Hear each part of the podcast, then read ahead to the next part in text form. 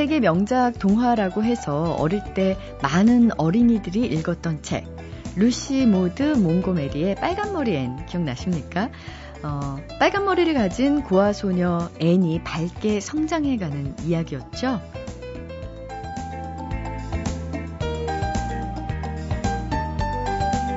그 소설 속에는요, 그 빨간 머리 앤이 추천하는 금세 행복해지는 방법이 하나 있었습니다. 그건 바로 상상하기. 근데 현실은 참 소설과는 다릅니다. 빨간머리 애는 어떤 상황에서도 즐거운 상상만 하는데 현실에서는 안 좋은 상상을 먼저 하는 거 보면 상상하는데도 훈련이 필요한가 봅니다. 무엇이든 상상하기 좋은 일요일입니다. 안녕하세요. 소리나는 책 라디오 북클럽 김지은입니다.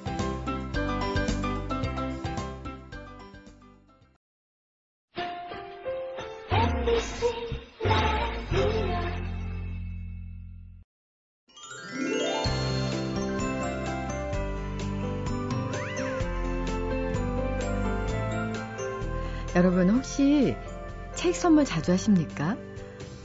어, 저는 좀 자주 하는 편인데요. 남에게 책을 선물할 때요. 그 책을 선물하는 의미는 당신의 모든 것을 알고 싶어요. 라고 하네요. 어, 좀 더 가까워지고 싶은 그런 마음의 발로로 책을 선물한다. 이런 얘긴데요. 글쎄요. 자, 선물하기 좋은 책엔 뭐가 있을지, 그 사람이 모든 것을 정말 알고 싶을 땐 어떤 책을 선물해야 될지 이분께 여쭤보겠습니다. 세종대학교 만화 애니메이션학과의 한창훈 교수님 모셨는데요. 안녕하세요. 네, 안녕하세요. 저에게 참 책을 많이 선물하셨는데 그런 의미셨군요. 네. 선물도 여러 가지 개념이 있죠. 예, 제가 드리는 선물이 있고 본인이 가져가신 선물도 있고 여러 가지가 있는데. 네. 오늘 어떤 책을? 근데 그 말씀 맞는 것 같아요. 그 사람의 마음을 알고 싶을 때 책을 선물한다는 거는요. 제가 정말 재밌게 읽었던 책 내지는 오, 참 글이 아름답다라는 책을 소설 같은 걸 선물했을 때 그분에게 그런 반응을 기대하고 선물한 경우가 많거든요. 그런데 그냥 아무 반응이 없으면 서운해질 때가 있어요. 그럼 꼭 물어보죠. 그 부분 어떻게 느끼셨어요? 아... 네, 그럼 그 반응에 대해서 똑같이 공감하면서 말씀해주는 분이 있고 나는 뭐 별 의미가 없던데? 라는 분이 있잖아요. 그렇죠. 그럼 이제 그분에 대해서 우리가 하나씩 알게 된다는 거죠. 차이점을 느끼면서 그렇죠. 책 아... 선물을 이제 접을 때도 되는 것 같다. 아니면 다른 책을 해야 되겠다. 이렇게 설명할 수 있다는 거죠. 네. 자, 오늘은 컨텐츠 분야에 계시는 두 분의 책을 가지고 왔습니다. 한 분은 이현세 교수님. 아... 이현세 선생님께서 세계사 만화를 완간하셨어요. 15권짜리를. 대단히 어려운 일을 오랫동안 하시고 완간했는데 15권의 완간이 올 칼라로 그려진 책인데 세계사를 공부 잘하는 가장 중요한 방법은 그런 거라며요. 이야기로 역사를 기억해라. 거대한 이야기로.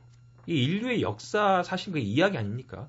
왜 그 전쟁이 일어났는지를 몇 년도에 어느 지방에 어느 민족과 어느 민족이 싸운 전쟁이 뭐 이렇게 우리는 세계사를 공부하잖아요. 그럴 게 아니라 그 민족과 그 민족이 원래 아버지가 같았는데 아니면 어떻게 헤어졌는데 아니면 어떤 왕비가 있었는데 그 왕비 때문에 서로 간에 사랑이 달라져서 그 때문에 싸움이 나서 전쟁이 났다.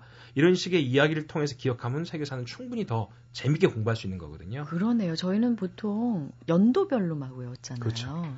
지은 씨 참 공부 잘하시는 분들 연도별로 더 많이 해도 되는 거고요.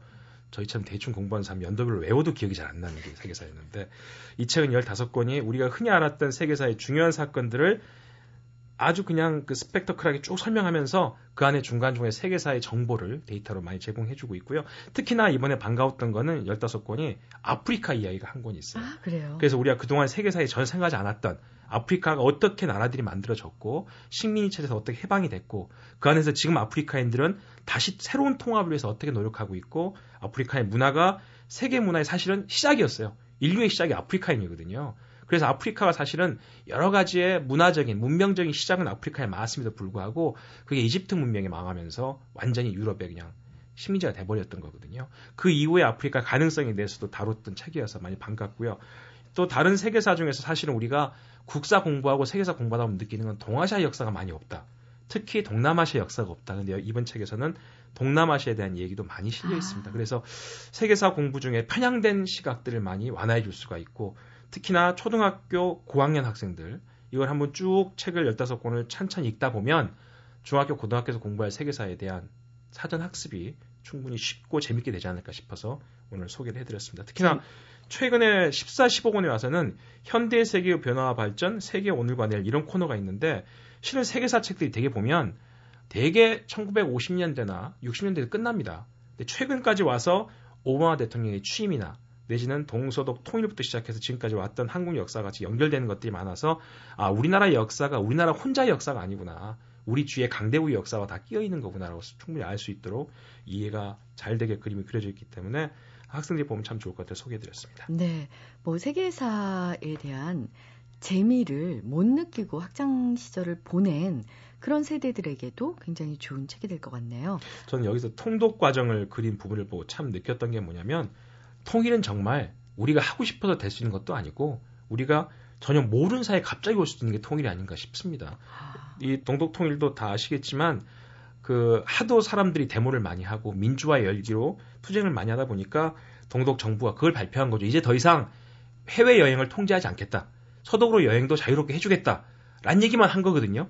근데 그걸 기자가 드디어 장벽이 허물졌다라고 보도하면서 동독 주민들이 전부 다 장벽 앞으로 몰려간 거고요. 그 얘기를 전해 들은 서독 사람들이 장벽을 깨기 시작한 거죠.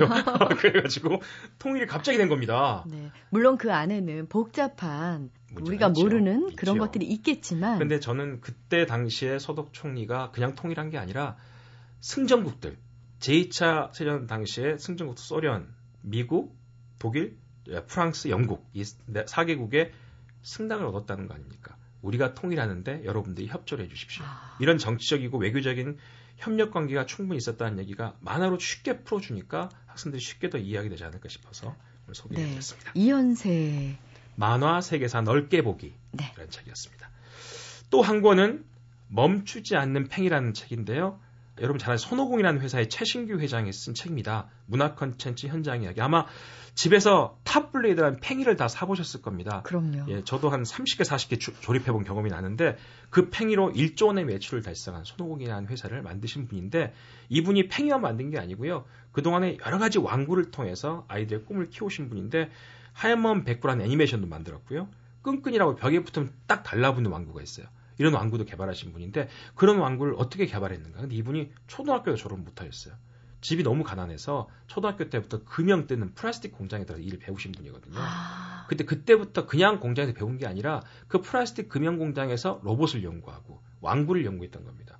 그러면서 자신의 노력과 아이디어만으로 다 망한 회사를 하나씩 하나씩 키워가면서 결국엔 지금 굴지의 기업을 이뤄서 지금은 어, 슈퍼스타 K 온라인 게임까지 게임하는 회사까지 발전을 했거든요. 본인의 경험과 노력을 통해서 만들어진 꿈을 가지고 젊은이들이 제발 자신의 희망을 잃지 않고 열심히 살아주길 바라는 아... 마음에서 만든 책이 멈추지 않는 팽이. 원래 이 타플레이드라는 팽이도 일본 겁니다. 일본 건데 일본 사람들이 만들다가 돈이 부족해서 스톱된 프로젝트였어요. 이분이 그 부족한 돈을 투자를 하면서 그 팽이에 대한 제작권과 판매권을 본인 독점을 한 거죠. 그래가지고 전 세계에 그 팽이를 팔면서 1조 원을 벌었다니. 그런 식의 우리가 아이디어만으로 컨텐츠를 만들어서 어떻게 모든 사람이 행복해질 수 있는가. 이분의 가장 중요한 그런 것 같아요. 완구를 팔더라도 그 완구를 사주는 부모도 행복해야 되고 완구를 노는 아이도 행복해야 된다는 얘기죠. 그래야 행복한 상품이지 그냥 팔고 잊어버리는 상품이 아니라 아이들이 행복할 수 있는 상품을 만들 수 있는 해답이 여기 있다. 그리고 또 이 책의 판매 모든 수익은 불화동 돕기에 쓰인다고 합니다. 아, 그래서 좋은 책에 소개를 해드렸습니다. 최신 회장님의 멈추지 않는 팽이였습니다. 네, 고맙습니다. 네.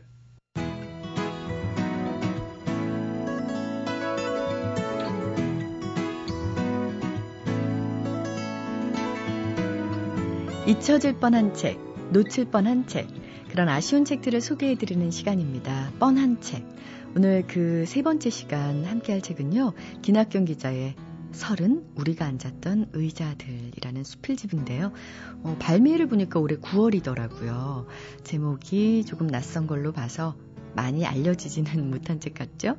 과연 어떤 내용을 담고 있는 책인지 출판사 다산북소 부제의 최선혜 대리의 설명으로 들어보겠습니다. 제목은 설은 우리가 앉았던 의자들이라는 책이고요. 저자분은 김학경 기자님이라고 잡지사에서 기자로 일을 하고 계신데 내가 했던 연애, 내가 봤던 영화, 내가 읽었던 책들, 그리고 내가 들었던 음악들이 그때는 이해를 못했는데 지금 와서 생각해 보니까 이렇더라. 조용히 이제 자기만의 나만의 의자에 앉아서 한 번쯤은 되새겨 볼 수 있는 시간이 필요하다. 그래서 그런 것들을 이제 한 권의 책으로 묶은 게 바로 서른 우리가 앉았던 의자들입니다. 제가 사실 이 책은 여태까지 7년 동안 편집자로 생활을 하면서 가장 눈에 밟히는 책이에요. 그 이유가 제목이 서른이 들어가니까 서른에 관련된 책이 너무 많잖아요. 그래서 아 또 서른 책이야 라는 그런 걸로 이미 치부를 해버리시더라고요. 사실 서른쯤의 여성들이 뭔가 한 번쯤은 내가 살아왔던 것과 앞으로 살아갈 날들을 이제 되새겨보는 그런 시간이 필요한데 그런 거를 이제 곱씹어 볼 만큼 잘 녹아 들어간 그런 에세이 같은 건 잘 없었어요. 그래서 가을이라고 하면 우리가 한 번쯤은 삶을 뒤돌아보게 되고 뭔가 좀 울컥 치미는 것도 있고 그런 거가 많은 계절인데 이 책은 정말 이 가을에 읽게 되면 마음이 동하는 누구든지 동할 수 있는 그런 책인 것 같습니다. 아, 예. 정말 가을에 뭔가 뜨거운 것이, 뜨거운 덩어리가 이 목까지 올라오는데 그걸 꾹꾹 눌러야 된다고. 그래서, 어, 힘들다는 분들이 많으신데요. 그런 분들께 위로가 될 수 있는 책이 아닐까 싶습니다. 본문을 잠깐 읽어드릴까요? 서른을 넘긴 후 달라진 것은 많지 않다. 여전히 서툴고 미숙한 자신을 만난다. 하지만 인간관계의 온기에는 무감하고 냉기에는 민감해진 자신도 만난다. 그럴 때면 늘 의자에 앉고 싶다. 거기에 앉아 어느 시절엔가 스스럼 없이 흘리고 다녔던 순수한, 명랑한, 좋은 종류의 진지함을 떠올리고 싶다. 음, 좀 감이 오십니까? 어떤 의자인지. 서른, 우리가 앉았던 의자들. 과연 어떤 분들이 읽으면 좋을까요? 최선의 대리의 얘기 마저 들어보겠습니다. 이제 20대 후반 정도가 되면 이제 서른에 대한 압박이 오잖아요. 그리고 또 서른을 지난 여성들도 아, 나는 앞으로 어떻게 살아야 되는지 되게 막막하고 불안하거든요. 근데 그런 불안감이 사실 자기가 한 번쯤은 내가 지금까지 살아왔던 날들이나 살아갈 날들에 대해서 생각을 해볼 시간이 필요해요. 그래서 또 이 책은 그러한 시간들에 대해서 곱씹어 볼 수 있도록 말을 해주고 있고요. 방황하는 뭔가 미래가 막연하고 불안한 음, 20대 후반, 30대 초반의 여성들이랑요, 어떤 20, 30대의 어떤 자녀분들을 둔 그 아버지나 어머니들이 읽어도 충분히 공감할 수 있는 내용이라 생각을 하거든요. 꼭 한번 읽어봐 주셨으면 좋겠습니다. MBC 라디오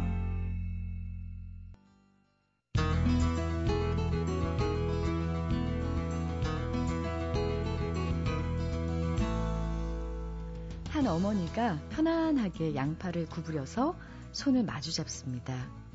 그 어머니의 가슴과 양팔이 만들어낸 그 아늑한 공간은 품에 안긴 아기에게 생애 첫 방이 되겠죠. 오늘 북카페에는요, 몸으로 경험하는 공간 이야기, 공간, 공감의 저자, 김종진 교수님 모셨습니다. 안녕하세요. 네, 안녕하세요. 작가 프로필 보니까 외국에서 정말 오랫동안 생활을 하신 걸로 나와 네. 있는데 어느 어느 곳에서 사시고 공부하셨습니까? 주로 산 거는 이제 영국에서 제일 좀 길게 있었고요. 몇 년 정도요? 영국에 한 6년 반 정도 있었고 그 다음에 이제 미국에서 동부 쪽에 한 3년 정도 공부하고 일하고 그러면서 한 3년 정도 있었습니다. 네, 어떤 일 하셨습니까? 그 설계 사무실에서 일을 했고요. 이제 건축 설계 사무소인데 제가 주로 했던 일은 이제 인테리어 설계, 리노베이션 프로젝트 그런 일들 위주로 했습니다. 설계 쪽의 일이죠. 설계 쪽이요. 네네. 그러면 이제 아무래도 한국에서 공부하시고 그 다음에 네. 이제 외국에 가서 네. 또 일과 공부를 병행하셨을 텐데요. 네. 어떤 공간을 보는 네. 눈이 그 동서양이 참 많이 다를 것 같다는 네. 생각이 드는데 네. 첫 번째 받았던 충격이랄까요? 기억나십니까? 그 저는 이제 제일 좀 충격 아닌 충격이었던 게 공간이란 말 자체에서 좀 문화적인 차이가 있구나. 그러니까 공간은 저희가 이제 빌 공자하고 사이 간자를 같이 붙여서 쓰는데 영어에서는 그냥 space라고 하거든요. 그래서 이제 제가 생각하는 공간의 좀 느낌하고 뉘앙스하고 또 영어를 쓰는 사람들의 그 space란 느낌하고 그 미묘한 차이가 있더라고요.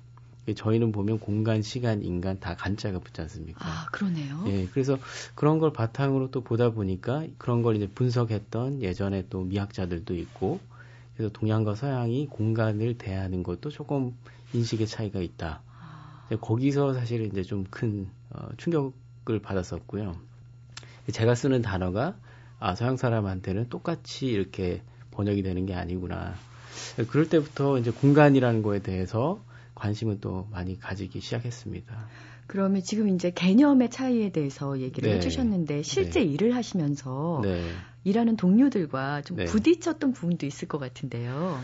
부딪혔던 부분은 그렇게 뭐 크게 많이 있지는 않았는데요. 뭐 예를 들어서 어떤 공간, 그 저는 이제 한옥의 마당이 굉장히 많은 의미를 담고 있는데 그런 의미를 이렇게 가지고 설계를 접근을 하면 또 서양에서는 그거를 조금 바라보는 마당, 그러니까 마당이 저희는 좀 이렇게 삶의 마당인 반면에 서양에서는 조금 이렇게 정원식의 아. 그런 부분들은 이제 설계를 하면서 조금 어, 나중에 알게 됐죠. 아 이런 차이가 있었구나 하는 거를 그러니까 그냥 비워진 게 아니고 저희는 조금 그 사이 간자 때문에 조금 더 다른 어떤 차원이 있는 것 같아요. 어, 그러니까 사람이 스며 있는 공간인데 네. 우리 같은 경우는 네.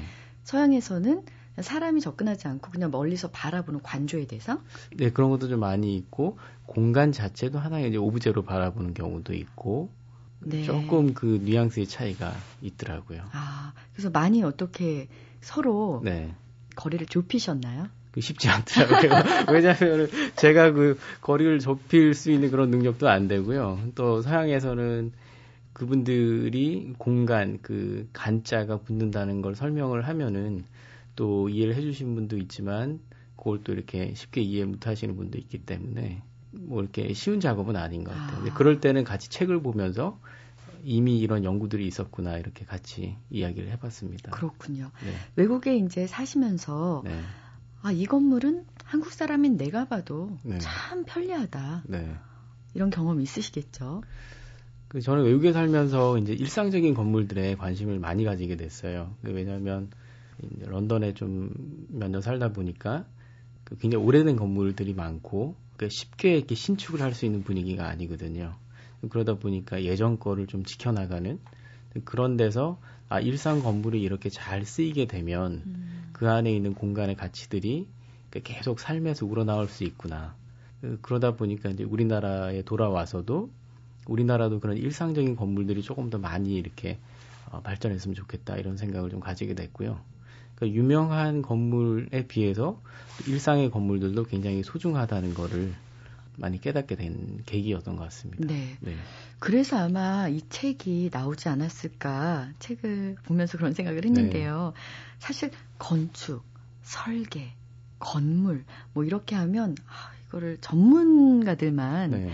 접근할 수 있는 그런 분야가 아닐까라는 생각을 했는데 네. 오히려 이 책을 보면서 아 네. 우리랑 참 밀접한 관계가 많구나라는 생각이 네. 들었었거든요. 네. 이 책을 처음 쓰실 때 네. 일반 독자를 생각하고 쓰셨는지 네. 아니면 공부하는 학생들을 위해 쓰셨는지 궁금합니다. 네, 처음에는 이제 건축을 아무래도 공부하는 학생들을 중심으로 제가 대상으로 했는데 학교에서 가르치다 보면서도 학생들이 아무래도 좀 건물의 형태나 건물의 외관에 이렇게 집중하는 경향도 있는데 또 제가 이제 몸을 담고 있는 과가 실내 건축 설계학과거든요. 그러다 보니까 내부를 다루게 되고 그러니까 내부의 공간의 경험에 대해서 조금 더 알려주자. 그러다 보니까 사실 이렇게 공간을 경험한다는 거는 누구나 다 항상 경험하는 거니까 조금 이렇게 시야를 넓히고 책을 조금 이렇게 이론서에서 평이하게 접근을 시키면 일반인들도 공감할 수 있는 부분이 있지 않을까. 그래서 이제 조금 더 범위가 일반인들까지 넓혀지게 됐죠. 네. 다행스러운 일입니다. 네.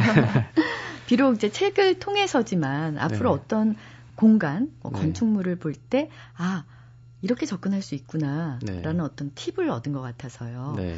이 책의 주제를 글쎄 한마디로 표현을 하자면 공간의 경험이 네. 될것 같은데요.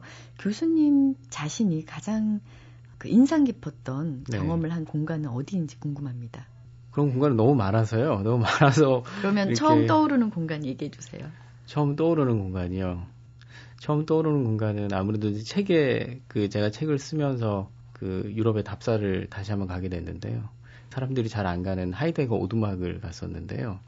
그 오두막이 사실 굉장히 작고 허름한데도 불구하고 그 막상 책으로만 봤던 하이데거의 이야기하고 직접 산에 가서 그 사람이 살았고 에세이를 썼던 그 장소를 가보니까 그 모든 산과 마을과 냄새와 그 오두막의 분위기와 또 샘물과 하늘과 이런 것들이 되게 이렇게 저한테도 경험으로 다가오더라고요. 그런 입장에서 또 글을 다시 보니까 아 이런 그 이야기의 느낌으로 썼구나 하는 걸 알겠더라고요. 그래서 최근에 느꼈던 공간 중에는 아, 아주 인상이 깊었던 그 공간 중에 하나가 그 하이데거의 오두막입니다. 어떻게 생겼나요, 그 오두막이? 아주 일상적인 그냥 작은 오두막이고요. 거기서 이제 하이데거가 말년에 썼던 중요한 건축 에세이들이 다 거기서 써졌고요. 그냥 허름한 일반적인 독일 산골에 이제 오두막처럼 생겼어요. 근데 그걸 이해하기 위해서는 하이데거라는 사람이 어떤 사람인지 알아야 될 것 같습니다. 네. 그 하이데거가 이제 말년에 건축 에세이를 쓸 때 사람이라는 존재는 이제 땅과 하늘과 이제 죽음을 맞이하는 존재, 그 다음에 신적인 거를 또 대하는 존재 이렇게 네 가지 요소를 이렇게 통합시켜서 한 사람의 존재, 오롯한 존재가 된다고 그랬는데 그 오두막이라는 그 건물 구조가 가지고 있는 형식이 땅에 서 있고 그리고 또 하늘을 맞이하고 있고 그 주변 숲에 있는 모든 그 대자연들을 이렇게 흡수하는 그런 풍경을 보니까 아 이러한 어떤 거의 사람과 같은 하나의 작은 사람과 같은 그런 상징적인 힘이 있더라고요. 이게 마치 생명 있는 유기체. 그렇죠. 그, 그 살아, 거의 살아있는 공간처럼 아. 그 느껴졌습니다. 그래서 건축 에세이로 접근을 했을 때, 아, 저 오두막이 가지고 있는 여러 가지 그 담고 있는 의미들이 굉장히 소중하게 다가오는 것 같아요. 네. 네. 그러니까 그 철학자가 그 자신의 말년을 보내기 위해서 만든 집이 바로 저런 집이라는 게 많은 것을 시사하는 것 같습니다. 네, 네. 굉장히 그 웅장하고 네. 서재가 몇 킬로미터는 될 것 같은 네. 그런 집에 살고 있을 것 같았거든요. 네, 네. 그런데 아 굉장히 단촐하네요. 그 도시에 있는 하이데거의 집은 또 큰 주택이 있고요. 근데 이제 나중에는 도시의 주택보다는 저기에서 머무르는 걸 더 좋아했고 도시에 나가는 시간을 점점 이렇게 줄인 것 같습니다. 그래서 아, 김종진 교수님은 네. 말년에 네. 어떤 집에 살고 싶으세요? 저도 오두막에 살고 싶습니다. 확실하십니까? 근데 풍광이 좋은 곳에 이렇게 자연을 경험할 수 있는 나만의 주택, 그게 작더라도 그런 거를 갖는 거는 꿈입니다. 아, 그러세요? 네. 갑자기 그 백가기행이라는 우리나라에 있는 아름다운 그 백채의 집을 네. 다룬 책이 생각이 나는데 네. 거기서 저자가 조용헌 씨가 네네. 네. 가장 그 살고 싶은 집, 아름다운 집으로 꼽은 것이 네. 도자기를 굽는 네. 분인데 세 평짜리 네. 굉장히 작은 오두막이었던 생각이 들어요. 네네. 그 집이 그렇게 모든 사람들의 마지막 로망? 네, 작은 집. 네, 네, 작은 집. 작다 보니까 뭘 많이 넣을 필요가 없고 네. 하나를 넣더라도 생각을 네. 하면서 넣게 되고 네. 그러다 보니까 소유에 대해서는 점점 더 멀어지고 네. 이런 얘기를 한 기억이 나는데요. 네. 선생님도 약간 저도 이렇게 작은 집 이렇게 자연을 품은 집 그런 집이 좋고요. 또 실제로도 많은 유명한 건축가들도 말년에 가면 뭐 꼬르비제라든가 또 그런 여러 유명한 건축가들이 말년에는 아주 작은 오두막을 짓고 소박하게 살았던 그런 사례도 또 많이 있습니다. 아 그렇군요. 네. 그 일반적으로 집을 그려보라 그러면요. 네. 집을 안 지어본 사람은 지붕부터 네. 그리잖아요. 네, 근데 네. 목수나 네. 뭐 이런 분들께 그려보라 그러면 대들보부터 네. 그린다 그러더라고요. 네. 그래서 어떻게 그리냐에 따라서 직업들 네. 또 나타날 수 있고 그 사람의 심리도 나타날 수 있다고 맞습니다. 들었는데요. 네, 네. 이 책의 그 메릴린 이야기인가요? 그분 참 흥미로웠습니다. 네네. 그 메릴린 이야기 같은 경우는 이제 건축 심리적으로 그러니까 건축보다는 공간과 환경 심리의 차원에서 중요한 사례고요.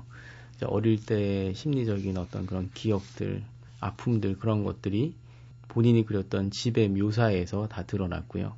마릴린까지 가지 않더라도 이제 우리가 아이들한테 집을 그려보라 그러면 아파트에 사는 애들은 나무라든지 이런 주변의 환경을 잘 그리지는 않고요. 그리고 또 주택에 사는 아이들은 집의 내부보다는 마당의 모습을 또 많이 그리기도 하거든요. 그러니까 자기가 살아가는 환경에 대한 묘사가 그림에 많이 나타나 있죠. 아, 그러면 그 메릴린과 또 그 등장하는 마커스라는. 사람이 이렇게 대화하는 그 장면에서 네. 집의 의미를 네. 되새길 수 있을 것 같은데요. 네네. 그 클레어 마커스는 버클리 대학의 이제 건축과 교수이셨고요. 지금은 이제 은퇴를 하셨는데 그분이 이제 설명하는 집이라는 것은 집의 어떤 물리적인 형태나 금전적인 가치나 그런 것도 중요할 수 있지만 또한 그 사람의 어떤 심리 상태를 담고 있다. 그래서 집이 아주 복잡 미묘한 여러 가지 것들이 얽혀서 그 살고 있는 사람의 또 다른 존재다. 이런 결론을 내고 있거든요. 네. 그런 의미에서 보면 그 말린의 집이 실제로는 상당히 이쁜 집임에도 불구하고 본인한테는 심리적으로 불편을 초래하는 그런 또 역설적인 음. 상황이었던 것 같습니다. 집 하면 보통 이제 아늑한 안식처, 피난처 네. 어, 인데 그 메를린의 집은 어떻게 보면 감옥? 네, 감옥으로 묘사가 돼 있죠. 음, 네. 그럴 수 있을 것 같아요. 그게 이제 아무리 훌륭한 집이더라도 네. 어떤 또 심리적이고 정서적인 상황에 처해 있냐에 따라서 다른 의미를 발생할 음. 수 있을 것 음. 같아요. 그러고 보면 결국 그 집에 사는 사람이 네. 그 공간의 주인이 돼야 될 것 같다는 생각이 드는데요. 네, 네. 그런 의미에서 철저하게 거주하는 사람의 경험 네. 이런 것들을 중심으로 지어진 주택이 있다면 네. 소개해 주시겠습니까? 그런 주택은 최근에 이제 건축가들 사례에서도 많이 나타나지만 저희가 아주 일상적인 건물을 보면 저희 예전에 한옥 같은 경우는 건축이라는 단어가 생기기 이전에도 그냥 목수 선생님들이 지었는데도 불구하고 그 생활 자체가 굉장히 편리하면서 주변의 환경을 잘 담는 그런 사례들도 있고요. 저는 그런 사례를 유명한 건축에서도 보지만 또 일상의 건물에서도 많이 발견을 하거든요. 그 구례에 있는 운조루를 네. 책에서는 네. 언급하셨던데요. 네. 그 운조루 같은 경우가 오미동가루라는 그림에서 이제 묘사가 돼 있는데 그 사는 주인의 시점으로 그림을 표현했는데 그 그림은 단순하게 어떤 묘사적인 차원만은 아니고 그 집에 이제 설계할 때 설계 철학 그러니까 사는 사람이 중심이 되는 그런 공간. 근데 그거는 뭐 운조루뿐만이 아니고요. 한옥에서 전반적으로 나타나는 그 거주자 중심의 어떤 경험을 만드는 건물의 형식인 것 같습니다. 네. 좀 더 구체적으로 운조루가 어떻게 생겼는지 좀 설명해 주실 수 있을까요? 어떻게 설명으로 말씀드리기가 쉽지는 않은데 처음 지어졌을 때는 99칸짜리 그 집이었고요. 그러면 뭐 세도가인 양반의 집 아니었 있을까요? 그렇죠. 그런데 뭐 현재에도 지금 종손이 살고 있고 어, 사랑채하고 안채, 행랑채 이런 여러 가지 우리가 한옥에서 대감집에서 볼 수 있는 그런 형식이 있고요.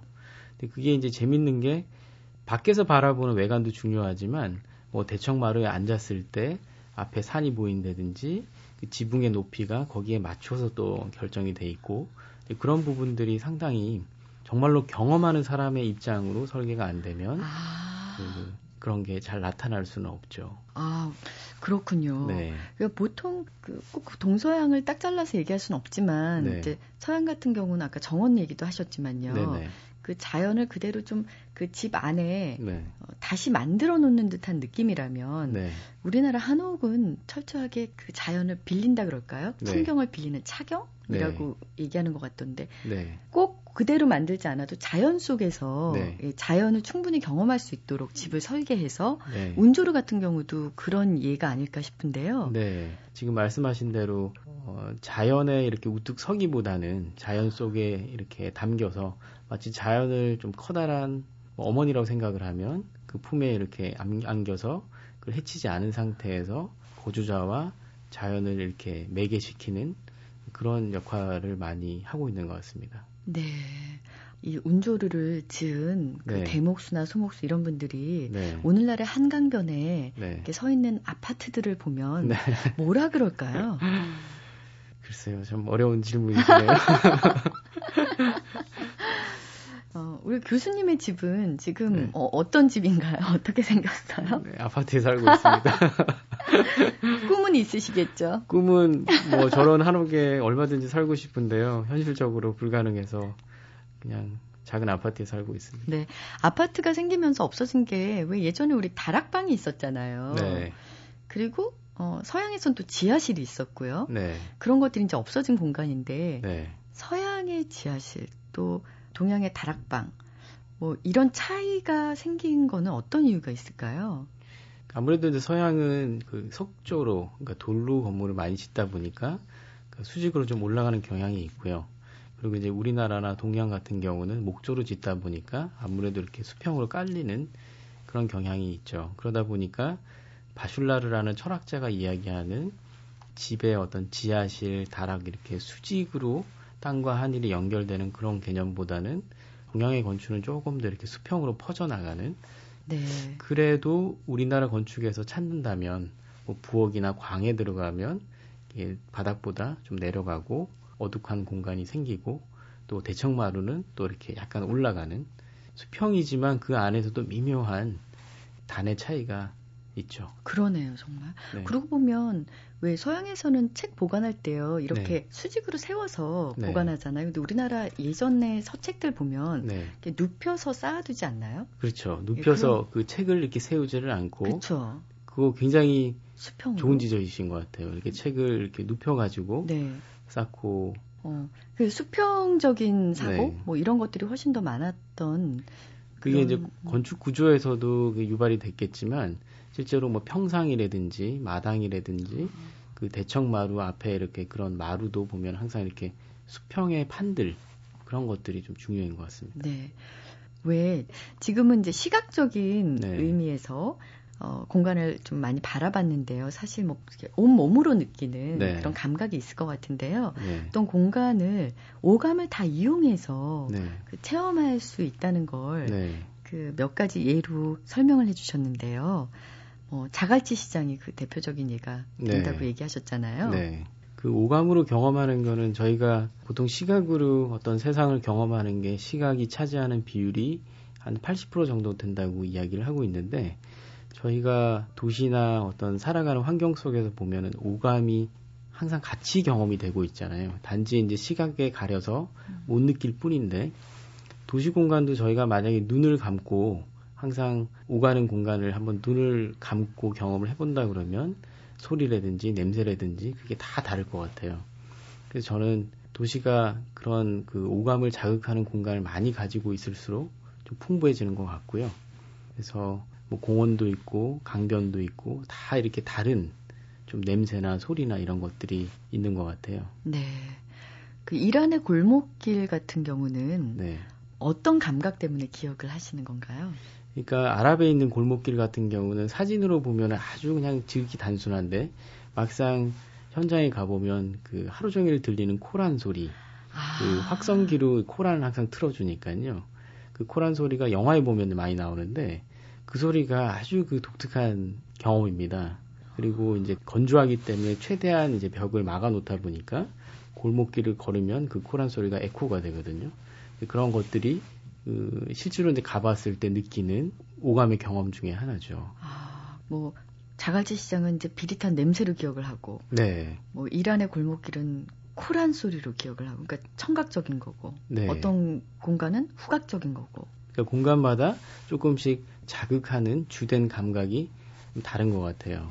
음, 교수님이 어, 우리나라에서 네. 실제로 이제 경험하신 공간 중에서 가장 높게 평가하는 그런 공간 혹은 건축물이 있다면 여러 가지가 있겠지만 네. 제일 대표적인 것 좀 건물을 얘기가 쉽지는 않은데요. 저는 한국에 있는 많은 뭐 근대 건축, 현대 건축물도 좋아하고요. 그리고 어, 제가 살고 있는 서울을 만약에 생각을 하면 서울이 가지고 있는 아주 예전부터 있었던 그 골목길들 그런 것들도 참 좋게 많이 생각을 하고요. 그리고 근대 건축이 남아서 그런 것들이 현대에 새롭게 해석이 돼서 계속 잘 쓰여지고 있는 음. 뭐 서유도 공원 책에도 나왔지만 그런 건물들도 상당히 의미가 있는 것 같고요. 어떤 의미에서 네. 그렇게 평가하시는지요? 선유도 공원 같은 경우는요? 네, 그런 건물은 건물이라기보다는 어떤 사람들이 좀 혐오했던 시설이지만 그런 시설이 어떤 식으로 우리가 해석을 하느냐에 따라서 그걸 다 깡그리 없애고 새롭게 거기다 공원을 조성할 수도 있지만 우리가 좀 이렇게 과거에 있었던 뭐 좀 산업 시설을 썼던 기억을 가지고 그런 아픈 기억을 가지고 현대에도 한번 그걸 새롭게 경험을 해보자. 그러니까 그런 거는 우리가 가지고 있는 어떤 상처 같은 거를 자꾸 이렇게 회피하는 것이 아니라 그걸 같이 이렇게 보듬고 그런 것들이 어떤 계속 의미로 다가오는 것 같아요. 그러니까 도시적인 차원에서 항상 새롭고 깨끗한 건물만 있는 게 아니라 좀 낡고 추하지만 그런 것들이 어, 새롭게 이렇게 해석이 되어서 사람들이 좋아하는 네, 그런 의미에서 서해도 공원이 가치가 있고요. 서해도 공원뿐만이 아니고 또 최근에는 우리나라에서 그 과거의 시설들을 새롭게 이렇게 재조명하고 그런 움직임이 많기 때문에 굉장히 긍정적인 지금 상황인 것 같습니다. 네. 모든 것을 다 부수고 새롭게 네. 만드는 것이 능사는 아니라는 생각이 드네요. 네. 뭐 아파트에 사신다고 얘기를 하셔서 네. 좀 안심했습니다. 이제 네. 일반인들의 네. 그 건축물에 대한 그런 네. 어떤 감정, 네. 생각 이런 것도 좀 통할 수 있을 것 같은 생각이 드는데요. 좁은 아파트에서 그렇게 사시는 분들 많습니다. 살고 있는 공간 자체를 네. 어디를 뭐 큰 데로 이사를 간다거나 새로운 건축물을 짓는 것이 아니라 네. 있던 공간을 좀 새롭게 만들 수 있는 방법이 있을까요? 제가 항상 고민하는 건데요. 저도 지금 해결을 못 하고 있어서 여기서 중요한 건 비용을 안 들이고 뭘 하나 옮기더라도 네. 공간의 의미가 달라지는. 네. 그 아파트에 살면서 저희가 이제 침실이나 거실이나 작은 방이나 부엌이나 이렇게 아파트 평면이 저희한테 주어진 그 상황을 그대로만 사용을 하는 경향이 있는데 예를 들어서 집에 만약에 많이 머무르시는 주부들 같은 경우 낮에 조금이라도 자기만의 서재가 필요하겠다. 내가 조금이라도 작업을 해보고 싶다. 그럴 때는 뭐 발코니라든지 부엌의 한 켠에 아주 조그만 그 서재, 그게 이제 책상이나 어떤 공간의 분위기만 만들어져도 아. 굉장히 달라지거든요. 그러니까 뭐 서재라고 해서 도서관처럼 네. 짜여진 게 아니라 네. 그냥 소박한 책상 하나? 네. 뭐 앉은뱅이 책상도 괜찮은 거죠? 앉은뱅이도 되지만 예를 들어서 바에 있는 네. 거의 일어서서 작업을 하는 그런 밖을 바라보는 아. 그런 아주 조그만 책상도 의미가 있고요.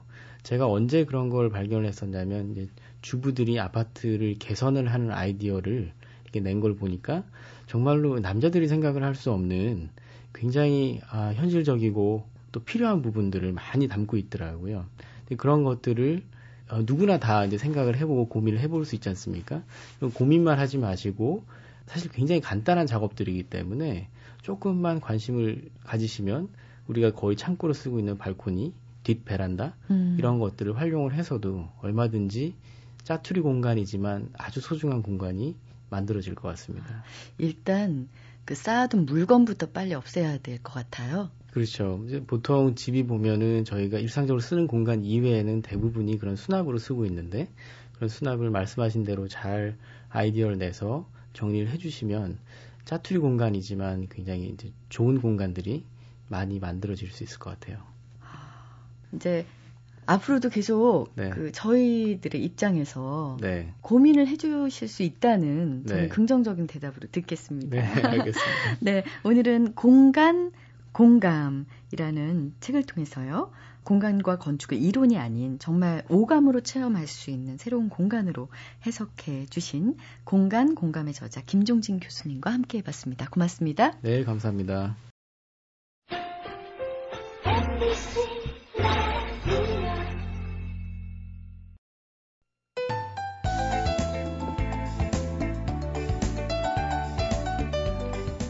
홀로 떠나기가 못내 서러워.